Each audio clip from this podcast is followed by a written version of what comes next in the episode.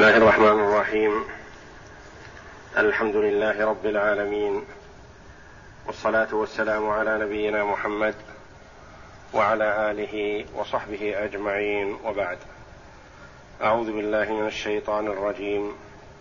أفمن أسس بنيانه على تقوى من الله ورضوان خير أم من أسس بنيانه على شفا جرف هار على شفا جرف هار فانهار به في نار جهنم والله لا يهدي القوم الظالمين. لا يزال بنيانهم الذي بنوا ريبة في قلوبهم إلا أن تقطع قلوبهم والله عليم حكيم. إن الله اشترى من المؤمنين أنفسهم وأموالهم بأن لهم الجنة يقاتلون في سبيل الله فيقتلون ويقتلون وعدا عليه حقا في التوراة والإنجيل والقرآن. ومن أوفى بعهده من الله فاستبشروا ببيعكم الذي بايعتم به وذلك هو الفوز العظيم. أفمن أسس بنيانه على تقوى من الله ورضوان خير. أم من أسس بنيانه على شفا جرف هار فانهار به في نار جهنم؟ والله لا يهدي القوم الظالمين. لا يزال بنيانهم الذي بنوا ريبة في قلوبهم إلا أن تقطع قلوبهم. والله عليم حكيم. هاتان الآيتان. تكملة للآيتين. السابقتين في درس أمس في موضوع مسجد الضرار الذي بناه المنافقون. يقول الله جل وعلا أفمن أسس بنيانه على تقوى من الله ورضوان خير أم من أسس بنيانه على شفا جرف هار فانهار به في نار جهنم. الهمزة هنا للاستفهام والاستفهام التقريري مع الإنكار. يعني الفريقان لا يستويان. فريق أسس بنيانه على تقوى من الله ورضوان. فريق بنى بنيانه على أرض صلبة قوية متحملة. يثبت بنيانه بإذن الله. وأساسه يتحمل ما يوضع عليه من قوة لأنه قوي على أرض قوية. والآخر أسس بنيانه على شفا والشفا الطرف. وهذا الطرف ليس ثابتا على الأرض وإنما هو جرف والجرف هو المكان المرتفع المسحوب أسفله المأخوذ أسفله. فهو ضعيف في نفسه وليس تحته شيء. خال المكان الذي تحته. كمجرى الوادي مثلا حينما ينحرف الوادي يمينا أو شمالا عند مكان انحرافه يسحب الماء الوادي الأرض تحته المحاذية للوادي المحاذية للماء ويبقى المكان الأعلى متطرف وليس تحته شيء. عندما يقف الإنسان على حافة الوادي على هذا المكان ينهار به لأنه لا يعتمد على قاعدة لا يعتمد على أرض. ما تحته خالي. الشفا هو الطرف والجرف هو طرف الشيء الذي سحب أسفله. هال متصدع ضعيف. لأن أحيانا يكون الشفا عنده شيء من القوة لأنه آه، مستمسك بطرف صلب وإن كان مأخوذ ما تحته إلا أنه يعتمد على جهة صلبة. وهذا ليس كذلك. على شفا جرف هار ضعيف منهار عند أقل حركة يمشى عليه أو يوطى عليه أو يعتمد عليه في شيء ما ينهار في أسفل الوادي. فانهار به في نار جهنم. هذا تشبيه تمثيلي يوضح الله جل وعلا لعباده المعنويات بأشياء حسية يدركونها. أشياء محسوسة. كثيرا ما يأتي في القرآن وفي السنة التمثيل تمثيل الأشياء المعنوي لأن الإيمان والنفاق شيء معنوي في القلب لا يعلم عنه. يمشيان بين يدينا هذا مؤمن خالص الإيمان لله جل وعلا وذاك منافق خبيث القلب لا نستطيع أن نميز بينهما في مرأى العين. وقد يكرم المنافق لأنه يتظاهر بمظهر حسن ويجامل الناس ويرائيهم وينافق معهم. وقد يهان التقي الصالح لأن لأنه لا يجامل ولا يداهن ولا يماري وإنما يعمل لله وحده. فلا يظهر لنا في المعنويات الفرق بينهما في الدنيا وإنما الله جل وعلا يمثل حال هذا وحال هذا لنا بأشياء محسوسة لندركها.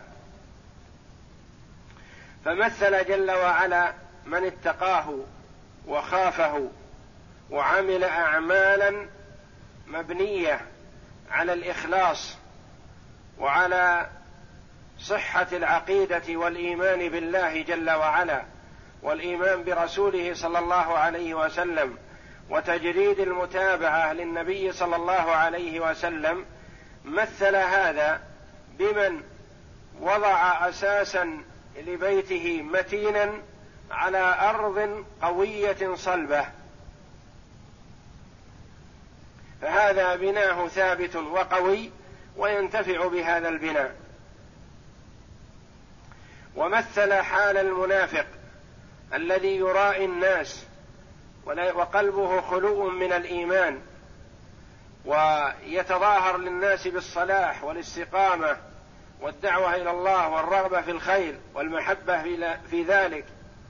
يتظاهر للناس وقلبه خلو من هذا لأنه فاجر منافق لا يؤمن بالله ولا يصدق الرسول صلى الله عليه وسلم.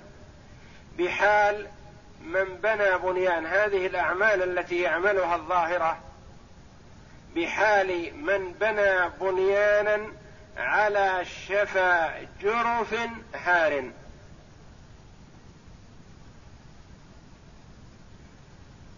على شفا أي طرف.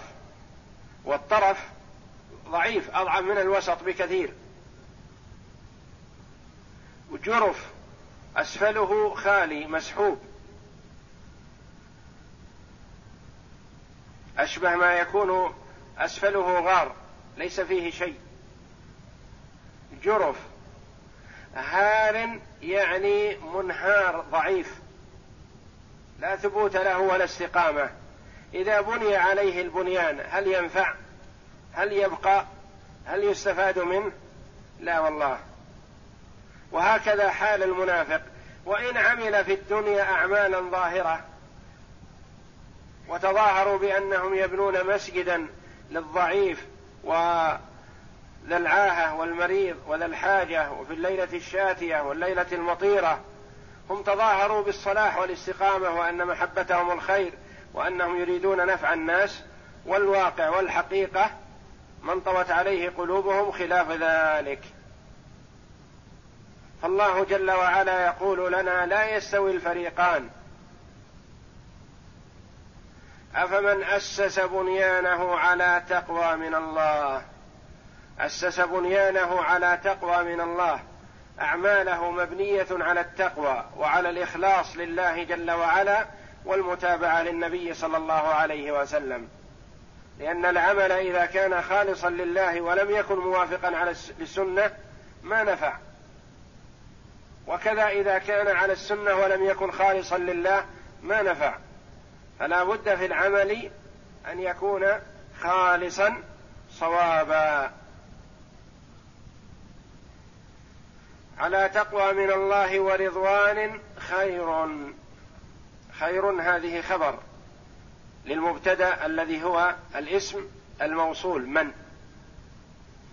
أفمن أسس بنيانه على تقوى من الله ورضوان خير. هذا هو الخبر. هذا خير أم من أسس بنيانه على شفا جرف نهار؟ أم من أسس بنيانه وفي قراءة أسس بنيانه؟ مبني للفاعل. على شفا جرف هار فانهار به سقط. ومآله في الدار الآخرة إلى نار جهنم والعياذ بالله. فانهار به في نار جهنم والله لا يهدي القوم الظالمين. القوم الظالمون لا يهديهم الله ولا يوفقهم للصراط المستقيم لأنه جل وعلا أعلم بمن يصلح للهداية يصلح للاستقامة بمن قلبه قابل للخير. ومن هو بخلاف ذلك؟ والله لا يهدي القوم الظالمين. لا يزال بنيانهم الذي بنوا ريبة في قلوبهم. لا يزال بمعنى يستمر. لا زال المرء قائما استمر على قيامه. لا يزال بنيانهم هذا الذي بنوه مسجد الضرار. لا يزال بنيانهم الذي بنوا ريبة. ريبة شك. وفسر ريبة بمعنى حقد وبغضاء وكراهية. يعني أن ما اتصفوا به من الصفات الرذيلة صفة النفاق ستستمر هذه معهم. ما داموا على قيد الحياة. أن الله جل وعلا يعلم ازلا ما العباد عاملون قبل أن يعملوا؟ ويعلم جل وعلا ماذا سيموت عليه المرء. نحن في الدنيا نرى الكافر لكن لا ندري ماذا يموت عليه. هل على كفره ام على إيمانه؟ أم يؤمن ويتقي الله؟ ونرى الرجل الصالح ولا ندري بماذا يختم له. هل يختم له بعمل خير أو بعمل سيء والعياذ بالله؟ والله جل وعلا يعلم ما العباد عاملون لا تخفى عليه خافية. يقول جل وعلا إن بنيانهم هذا الذي بنوه سيستمر ريبة في قلوبهم. فسرت الريبة بالشك والنفاق وفسرت بالحقد والكراهية. ريبة في قلوبهم إلا أن تقطع قلوبهم. سيستمر هذا الشك معهم حتى تتقطع قلوبهم. بماذا تتقطع؟ بالموت. بالقتل بالسيف أو بالموت. حتف انوفهم هذا النفاق سيستمر معهم حتى تتقطع قلوبهم. لا يمكن أن يفارقهم. إلا أن تقطع قلوبهم والله عليم حكيم. عليم بما العباد عاملون.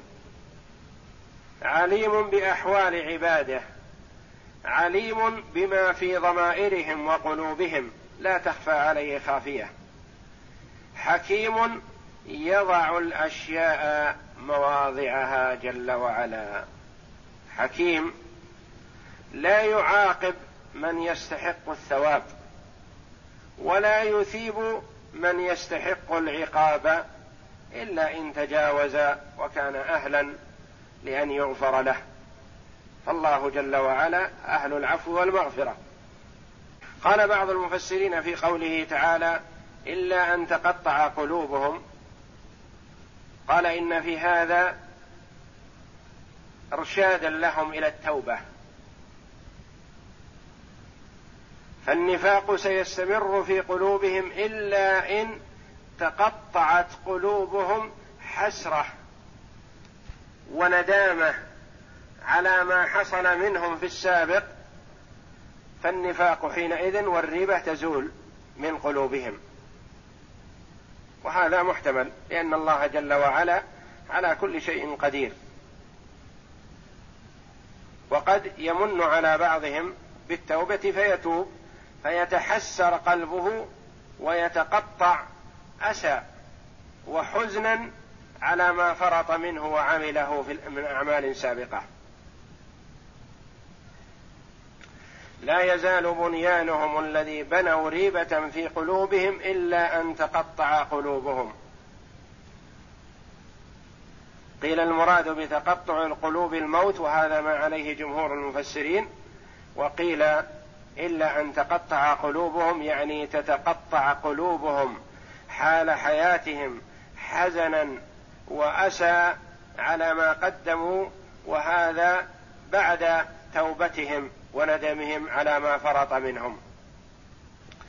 فالله جل وعلا يبين لنا في هذه الآيات في هاتين الآيتين الفرق بين من اتقى الله وخافه وعمل بطاعته واجتنب معصيته وأخلص لله جل وعلا في العبادة وللنبي صلى الله عليه وسلم بالمتابعة. وبين من هو بخلاف ذلك من هو مخادع منافق يظهر للناس الخير ويبطن فيما بينه وبين الله الشر وأنه لا مقارنة ولا مساواة ولا تقارب بين الفريقين وذلك أن فريق في الجنة وفريق في السعير. بسم الله. أعوذ بالله من الشيطان الرجيم. أفمن أسس بنيانه على تقوى من الله ورضوان خير أم من أسس بنيانه؟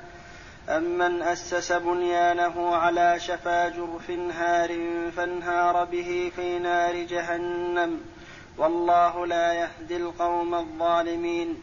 لا يزال بنيانهم الذي بنوا ريبة في قلوبهم إلا أن تقطع قلوبهم والله عليم حكيم. قال العماد بن كثير رحمه الله تعالى يقول تعالى لا يستوي من أسس بنيانه على تقوى من الله ورضوان. ومن بنى مسجدا ضرارا وكفرا وتفريقا بين المؤمنين وإرصادا لمن حارب الله ورسوله من قبل فإنما يبني هؤلاء بنيانهم على شفا جرف هار أي أي طرف حفيرة مثاله في نار جهنم. والله لا يهدي القوم الظالمين أي لا يصلح عمل المفسدين. قال جابر بن عبد الله رضي الله عنه رأيت المسجد الذي بني ضرارا يخرج منه الدخان على عهد رسول الله صلى الله عليه وسلم. وقال ابن جريج ذكر لنا أن رجالا وقال ابن جريج. ذكر لنا أن رجالا حفروا فوجدوا الدخان الذي يخرج منه وكذا قال قتادة. وقال خلف بن ياسين الكوفي رأيت مسجد المنافقين الذي ذكره الله تعالى في القرآن وفيه جحر يخرج منه الدخان وهو اليوم مزبلة. رواه ابن جرير رحمه الله. وقوله تعالى لا يزال بنيانهم الذي بنوا ريبة في قلوبهم أي شكا ونفاقا بسبب إقدامهم على هذا الصنيع الشنيع أورثهم نفاقا في قلوبهم كما أشرب عابد العجل حبه. وقوله إلا أن تقطع قلوبهم أي بموتهم. قاله ابن عباس ومجاهد وقتادة وزيد بن أسلم والسدي وحبيب بن أبي ثابت والضحاك وعبد الرحمن بن زيد بن أسلم وغير واحد من علماء السلف.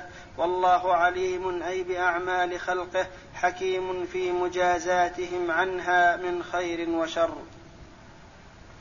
يقول الله جل وعلا إن الله اشترى من المؤمنين أنفسهم وأموالهم بأن لهم الجنة يقاتلون في سبيل الله فيقتلون ويقتلون وعدا عليه حقا في التوراة والإنجيل والقرآن ومن أوفى بعهده من الله فاستبشروا ببيعكم الذي بايعتم به وذلك هو الفوز العظيم. قبل الكلام على المنافقين وصفاتهم وأحوالهم ومنهم ومنهم ومنهم كما قال الله جل وعلا كان الترغيب في القتال في سبيل الله في الجهاد في سبيل الله لإعلاء كلمة الله.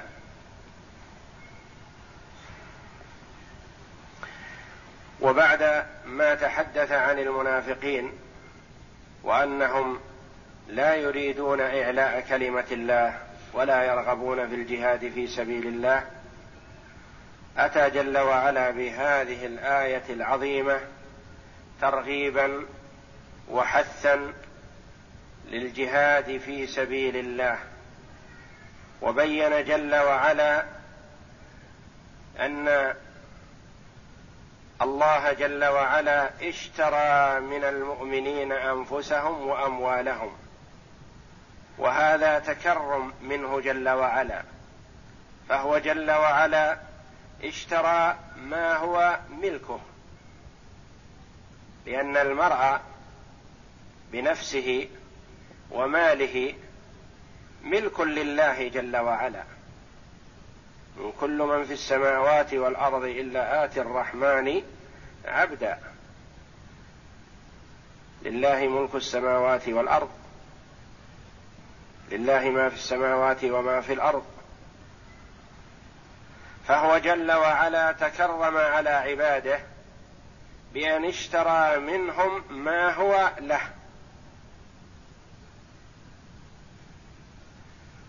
وأعطاهم مقابل هذا من وفى أعطاهم الثمن الجنة. إن الله اشترى من المؤمنين أنفسهم وأموالهم. بماذا؟ بأن لهم الجنة.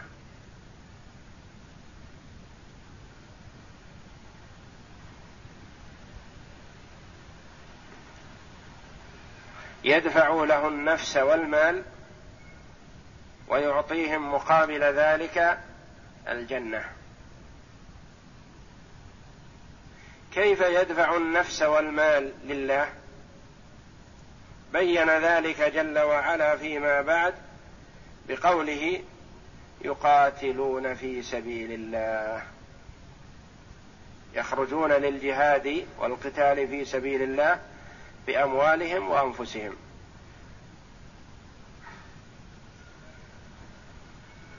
يقاتلون في سبيل الله فيقتلون.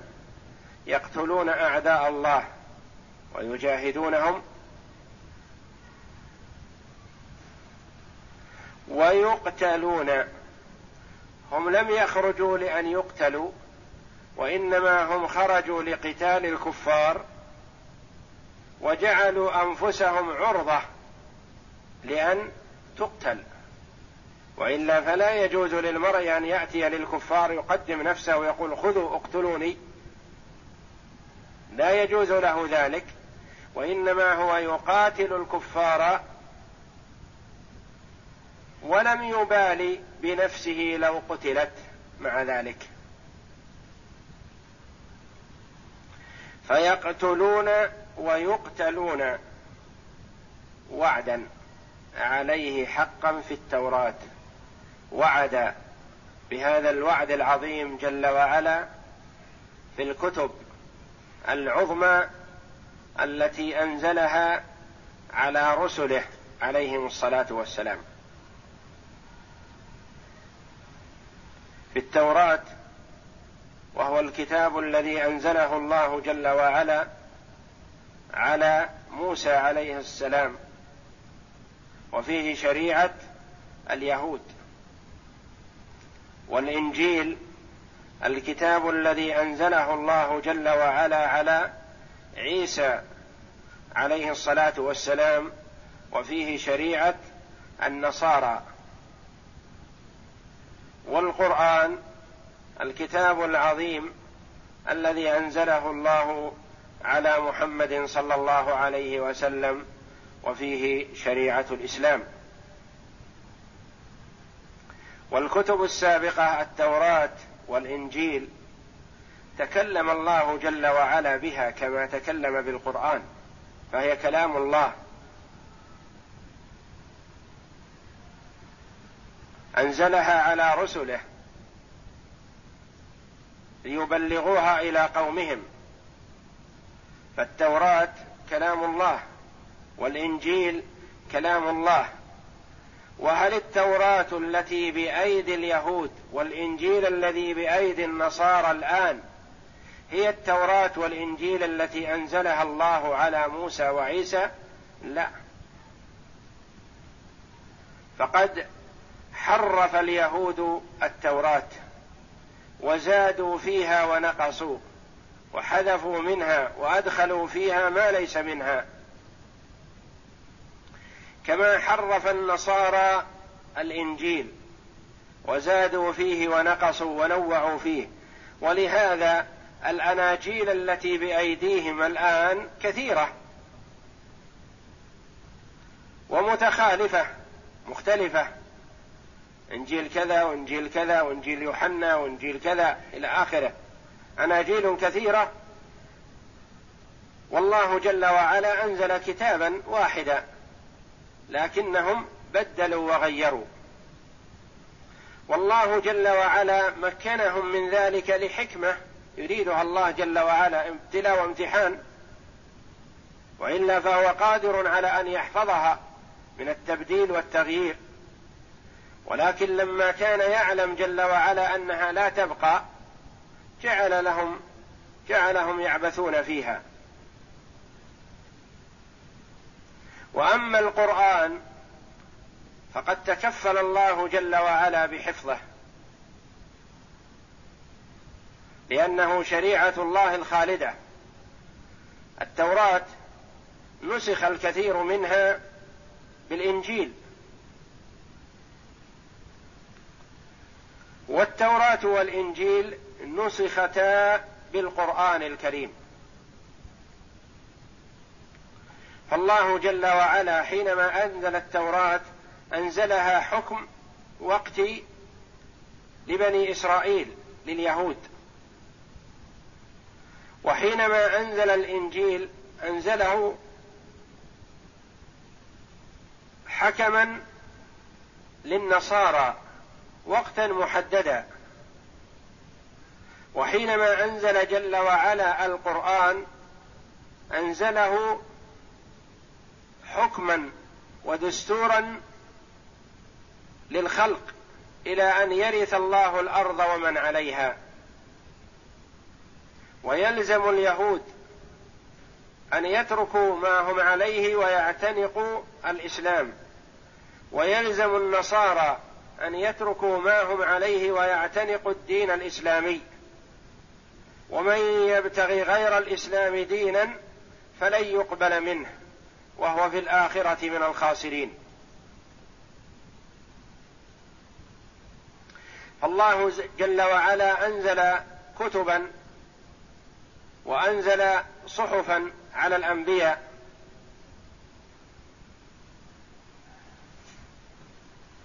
وأعظمها التوراة والإنجيل والزبور والقرآن. وأعظم هذه القرآن الحكيم.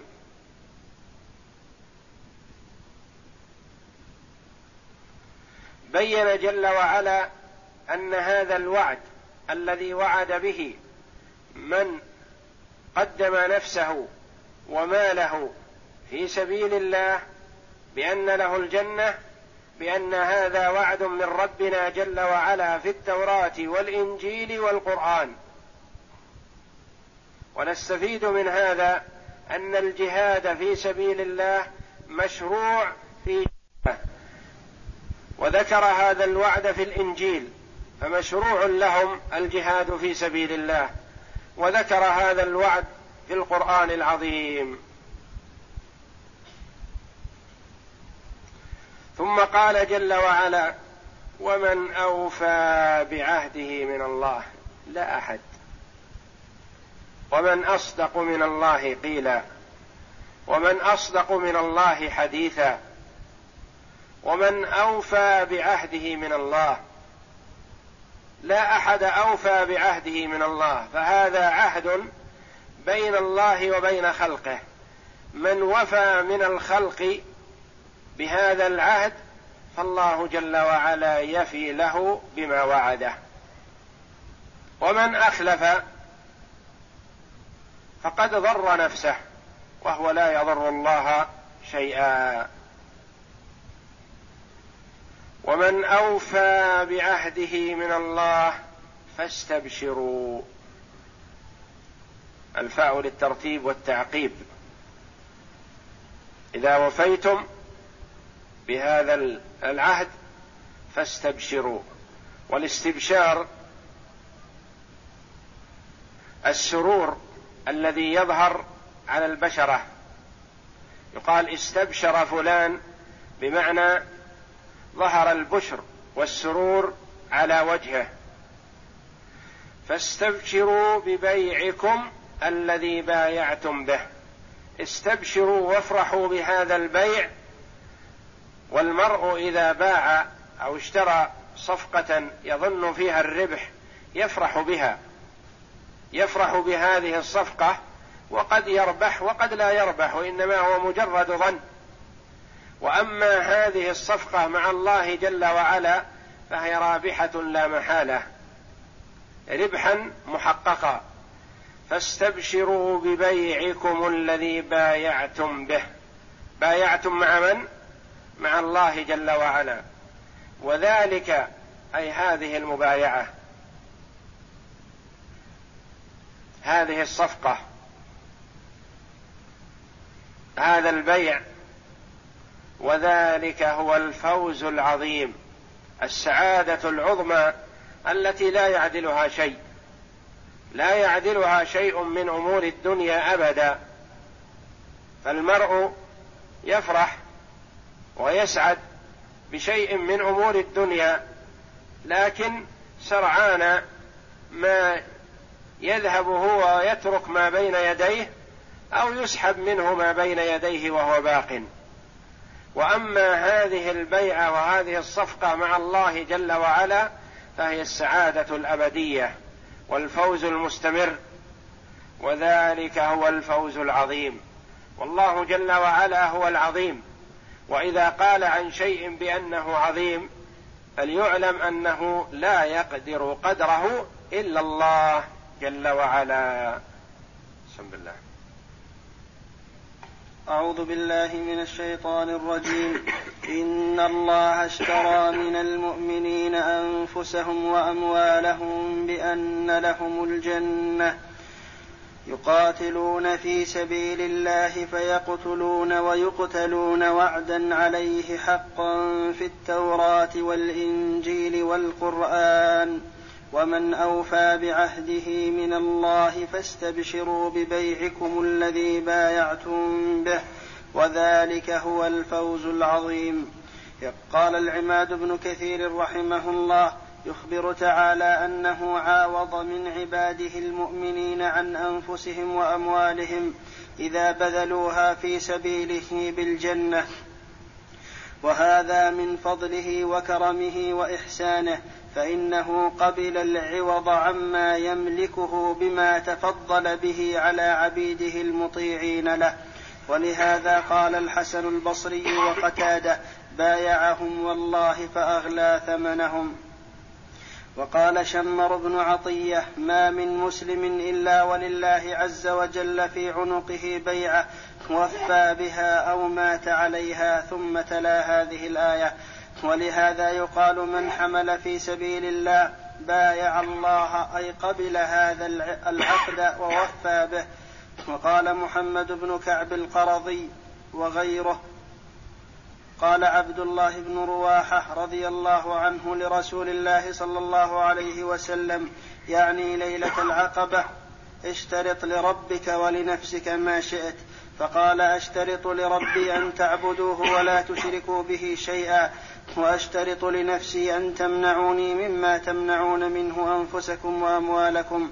قالوا فما لنا إذا فعلنا ذلك؟ قال الجنة. قالوا ربح البيع لا نقيل لا لا نقيل ولا نستقيل. فنزلت إن الله اشترى من المؤمنين أنفسهم الآية.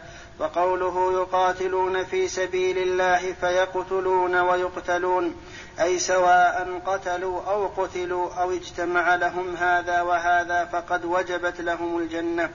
ولهذا جاء في الصحيحين وتكفل الله لمن خرج في سبيله لا يخرجه إلا جهاد في سبيلي وتصديق برسلي بأن, توفى بأن توفاه أن يدخله الجنة أو يرجعه إلى منزله الذي خرج منه نائلا ما نال من أجر أو غنيمة. وقوله وعدا عليه حقا في التوراة والإنجيل والقرآن تأكيد لهذا الوعد. وإخبار بأنه قد كتبه على نفسه الكريمة وأنزله على رسله في كتبه الكبار وهي التوراة المنزلة على موسى والإنجيل المنزل على عيسى والقرآن المنزل على محمد صلوات الله وسلامه عليهم أجمعين.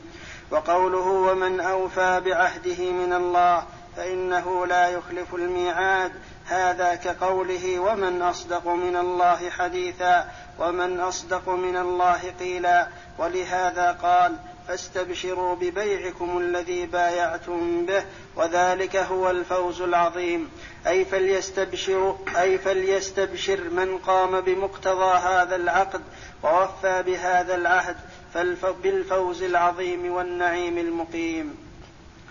قول عبد الله بن رواحة رضي الله عنه هذا عند بيعة العقبة حينما اجتمع مجموعة من الأنصار من أهل المدينة بايعوا النبي صلى الله عليه وسلم عند العقبة بمنى. قال عبد الله بن رواحة رضي الله عنه الصحابي الجليل يا رسول الله اشترط لنفسك ولربك. يعني اشترط علينا ما بدا لك. فقال عليه الصلاة والسلام حق ربي أن تعبدوه ولا تشركوا به شيئا. هذا شرطي لربي.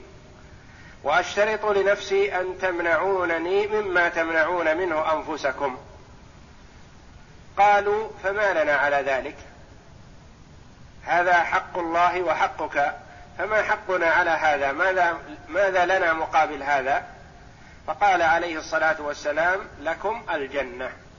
فقال عبد الله بن رواحه رضي الله عنه ومن معه رابح البيع. يعني بيع رابح مقابل عبادة الله ومنعك يا رسول الله من الأعداء. لنا الجنة. هذا بيع رابح لا نقيل ولا نستقيل. يعني لو طلبت منا الإقالة ما أقلنا ونحن لا نطلبها. لا نطلب الإقالة ولا نعطيها. مثل ما إذا اشتريت أنت شيئا ناسب لك؟ هل تستقيل ممن اشتريت منه؟ تقول أقلني في هذه الصفقة وخذها. أنت ترى أنك رابح ما تطلب الإقالة أبدا. ولا نقيل يعني إذا اشتريت شيئا ترى أن فيه ربح لك وجاءك صاحبه يريد أن يستقيل منك. هل تقيله؟ لا. ما تقيله؟ ولا تطلب منه الإقالة. إن طلب منك الإقالة فلا تعطيه. وأنت لا تطلب منه الإقالة. وهذا معنى قول عبد الله بن رواحة رضي الله عنه لا نقيل ولا نستقيل. يعني سنستمر على هذا. وقد صدق رضي الله عنه ومات شهيدا رضي الله عنه وأرضاه. والله أعلم وصلى الله وسلم وبارك على عبده ورسول نبينا محمد وعلى آله وصحبه أجمعين.